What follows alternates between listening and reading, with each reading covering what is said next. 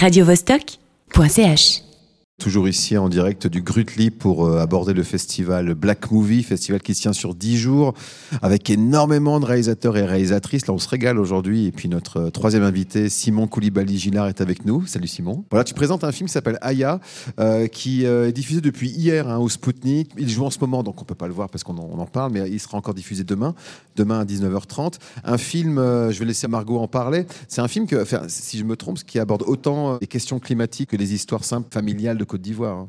Ouais, la démarche, c'est effectivement d'aborder euh, des, questions climatiques un peu globales, mais à l'intérieur de l'intime. Donc, on voit tout ce film, en fait, c'est à, à travers le regard d'une jeune fille qui a, qui a 15 ans, qui a vécu sur une île, et en fait, cette île, elle a quasiment entièrement disparu sous la montée des eaux. Et donc, le film raconte comment on devient une adulte euh, sur un territoire qui, euh, s'effrite, qui disparaît. Et euh, voilà, toutes les questions euh, d'exode rural, de, de perte d'identité qui sont abordées, du coup, euh, indirectement, à travers le, le destin de- de cette jeune fille. On va parler donc de tout ça et- et plus de ton film. Euh, Peut-être pour commencer, est-ce que tu peux un peu nous, nous expliquer ton parcours, comment tu es arrivé à la réalisation et puis comment tu es arrivé jusqu'à euh, Aya, justement? En fait, j'ai toujours eu un désir de cinéma et comme beaucoup de, comme beaucoup d'élèves qui, euh, qui font des sciences, on me l'a un peu interdit. On m'a dit non, va, d'abord euh, ingénieur, ingénieur du son par exemple, c'est pas un vrai métier. Euh, et en fait, euh, voilà, j'ai- hum, tenu bon avec ce, rêve-là et hum, j'ai commencé à étudier euh, le cinéma en Belgique dans une école qui s'appelle l'INSAS. Et euh, dans ce parcours de scolaire, j'ai voyagé en Afrique, au Sénégal, au Mali. Et voilà, une histoire d'amour avec un territoire, surtout avec une communauté, avec une culture. Et euh, impossible de s'en passer, quoi. Un, coup de foudre. Euh, on voit quelque chose qui nous plaît, on vibre, et après on peut plus vivre sans. Et donc j'y suis retourné, j'y suis retourné, j'y suis retourné, et avec à chaque fois euh, un désir de cinéma. Et de rencontre en rencontre, bah, en fait, j'ai- fait toute ma carrière de cinéaste là-bas, et j'ai fait six films sur le territoire, et je n'ai jamais filmé ailleurs. Ok. Et du coup, comment tu as rencontré Aya? Comment tu as pu filmer son quotidien? Comment, comment tu l'as Euh, choisi Ouais, c'est une histoire assez euh, amusante parce qu'en fait, c'est un, c'est un- un hasard qui m'a fait rencontrer ce territoire, qui m'a fait rencontrer cette île donc, sur laquelle euh, j'ai tourné mon film et, et qui porte la vraie réalité en fait, que, que le film documente. C'est-à-dire qu'effectivement, ce- tous les habitants qui, qui participent au film, hein, c'est un film euh, qui est fabriqué en fait un peu en mode familial. Je suis le seul technicien étranger et le seul personne du cinéma qui arrive. Tous ces gens avec qui je fais le film n'ont non seulement jamais fait de cinéma, mais ils n'ont jamais été au cinéma. Mais ils ont quand même ce désir en fait de faire voyager leur, euh, identité parce que non seulement elle est en péril, mais euh, parce qu'en plus euh, ils n'ont pas les outils pour la montrer. Et donc en me voyant passer, ils se sont emparés de cet outil et, ils ont dit ben, on, va te, montrer nos chants, on va te montrer nos habits, on va te montrer nos coutumes et on va défendre notre identité qui est mise en péril par l'océan.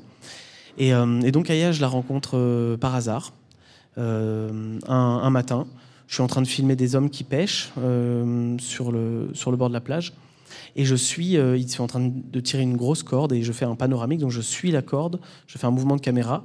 Et en fait, mon mouvement de caméra s'interrompt parce qu'il y a une jeune fille avec un bébé dans les bras qui regarde droit dans l'objectif et qui m'interpelle. Qu'est-ce que tu fous là, quoi? Et, euh, et donc voilà, euh, c'est là que l'étincelle est partie et je lui ai demandé T'as envie, de, t'as envie de faire un film? Elle a dit oui. Moi aussi, j'avais envie. On a demandé l'avis de la caméra et je pense qu'elle a une très belle cinégénie. Et, et euh, voilà, c'est comme ça que l'histoire est née.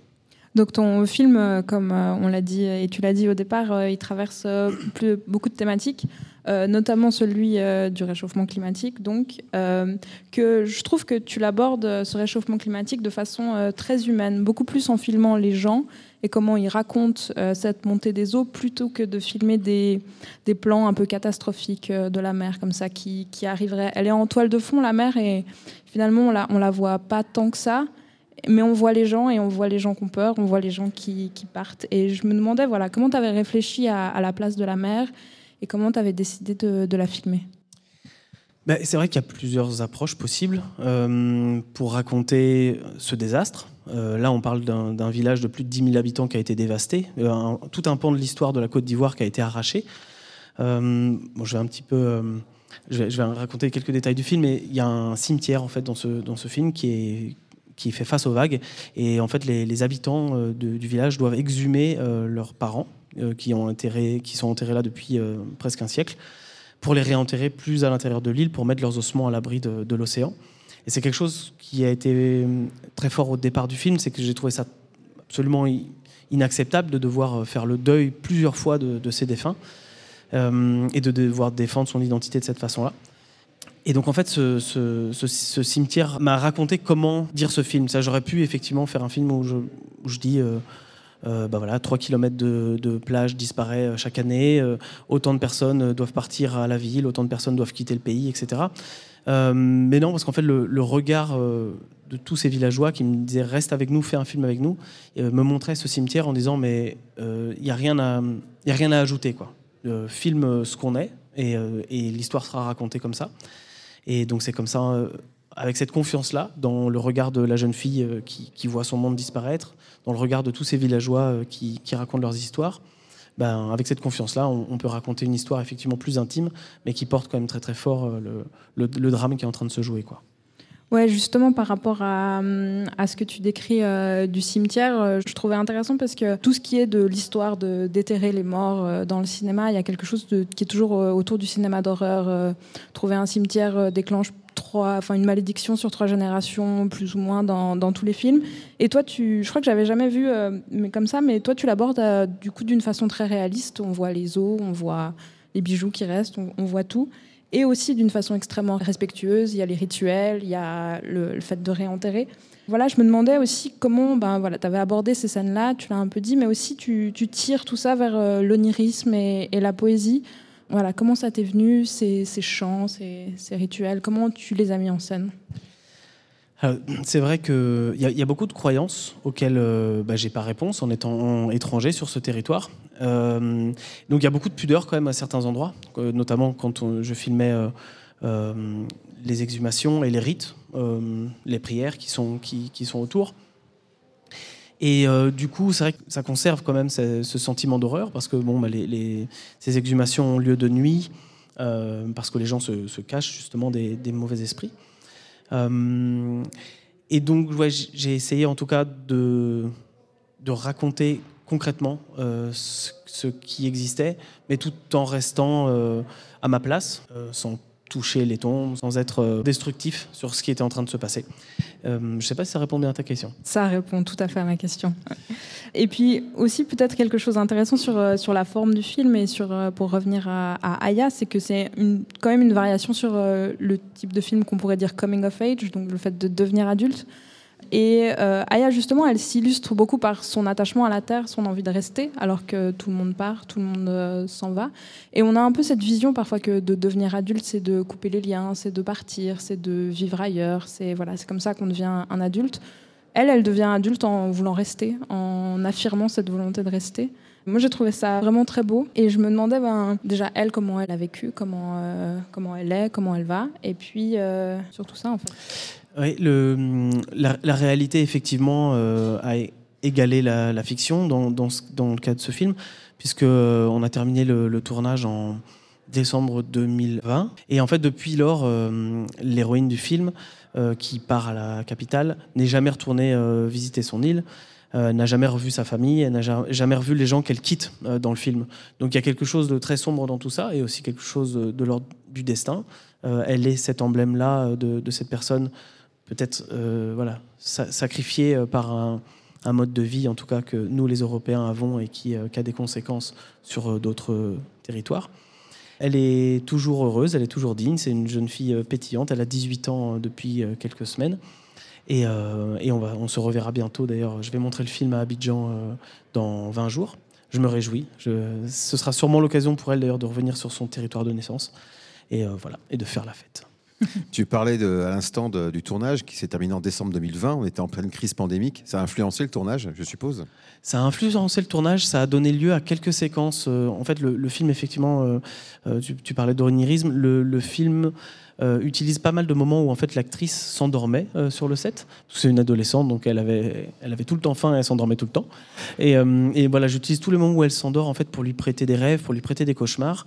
Et un de ces cauchemars, c'est une, séquence où en fait il y a un couvre-feu il y a une milice qui, qui fait qui fait la loi dans, dans, le village. Et ça, c'est littéralement sorti en fait d'un couvre-feu qui a été imposé dans le cas du Covid, où les milices du village ont décidé de voilà, faire la loi. Et en fait, euh, effectivement, j'ai tiré les fils un peu de, de, ce qui se passait parce que c'est un, un film qui est vraiment un, mélange assez hybride entre de la fiction et du documentaire, quoi, entre la réalité euh, qui se passe à cet endroit-là, sur lequel il n'y a rien à ajouter parce qu'en fait, c'est suffisamment fort le drame qui se déroule.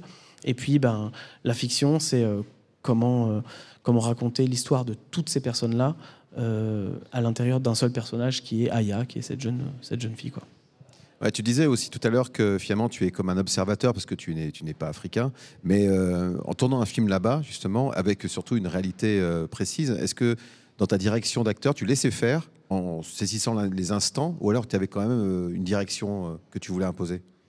Il y a plusieurs pans, mais ce qui est sûr, c'est que moi, ma mise en scène, elle est très légère. je fais confiance aux personnages que j'ai choisis. je les ai choisis parce qu'ils m'ont ému, et en fait, j'ai confiance dans, le, spectateur à se faire émouvoir de la, de la même manière. Donc euh, la jeune fille que quand je la choisis parce qu'elle est euh, parce qu'elle est pétillante, parce qu'elle est rebelle, euh, parce qu'elle est drôle et parce qu'aussi elle est un peu pain bêche, etc. Eh ben je laisse le personnage prendre sa part dans le film, même si moi peut-être au départ j'avais envisagé un personnage plus doux, un personnage un petit peu plus poétique. En fait je me retrouve avec un petit peu une une bourrine. Eh ben je, je, je garde ma bourrine et je vais au bout de mon film avec. Et en fait, euh, bah, j'ai eu de la chance parce que je suis tombé sur deux femmes extraordinaires. C'est vrai que c'est un, film de femmes, hein, surtout. C'est euh, Aya et sa maman qui font face à des problèmes monstrueux qui les dépassent. Donc, euh, un océan qui est en train de dévorer leur, leur, territoire natal. Et, qui font face avec le sourire, et qui font face avec une solidarité de femmes, avec du rire, avec de la joie de vivre. Et voilà, j'ai eu de la chance de tomber sur ces deux femmes extraordinaires. Et une fois que je les ai eues, je pense que le, le film était déjà terminé. Quoi. Il n'y avait plus qu'à rester auprès d'elle pendant plusieurs mois et banco.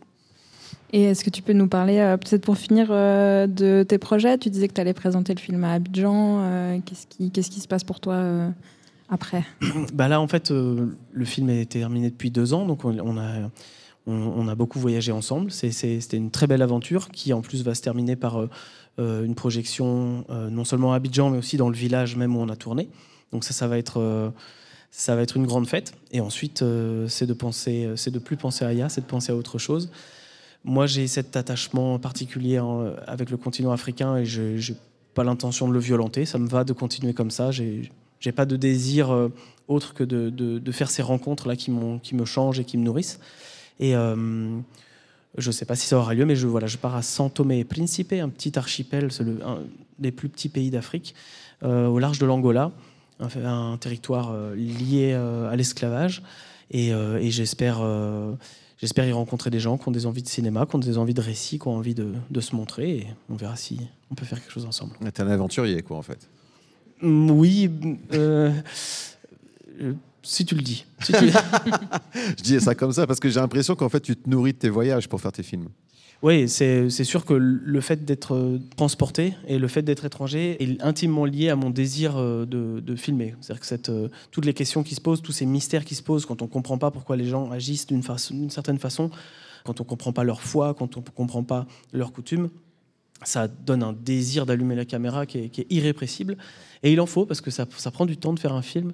Et il faut avoir un désir quotidien de rallumer la caméra, de filmer des visages, de filmer des sourires. Et du coup, bah ça, ça aide c'est vrai. Et je vous encourage vivement à aller voir Aya. Il reste plus qu'une projection. Hein. C'est demain, 26 janvier à 19h30 au Spoutnik. Film de Simon Koulibaly-Gillard. Merci d'être venu nous parler de ce film. Merci pour l'échange. Merci beaucoup. Et merci Margot. Merci. Radio -Vostok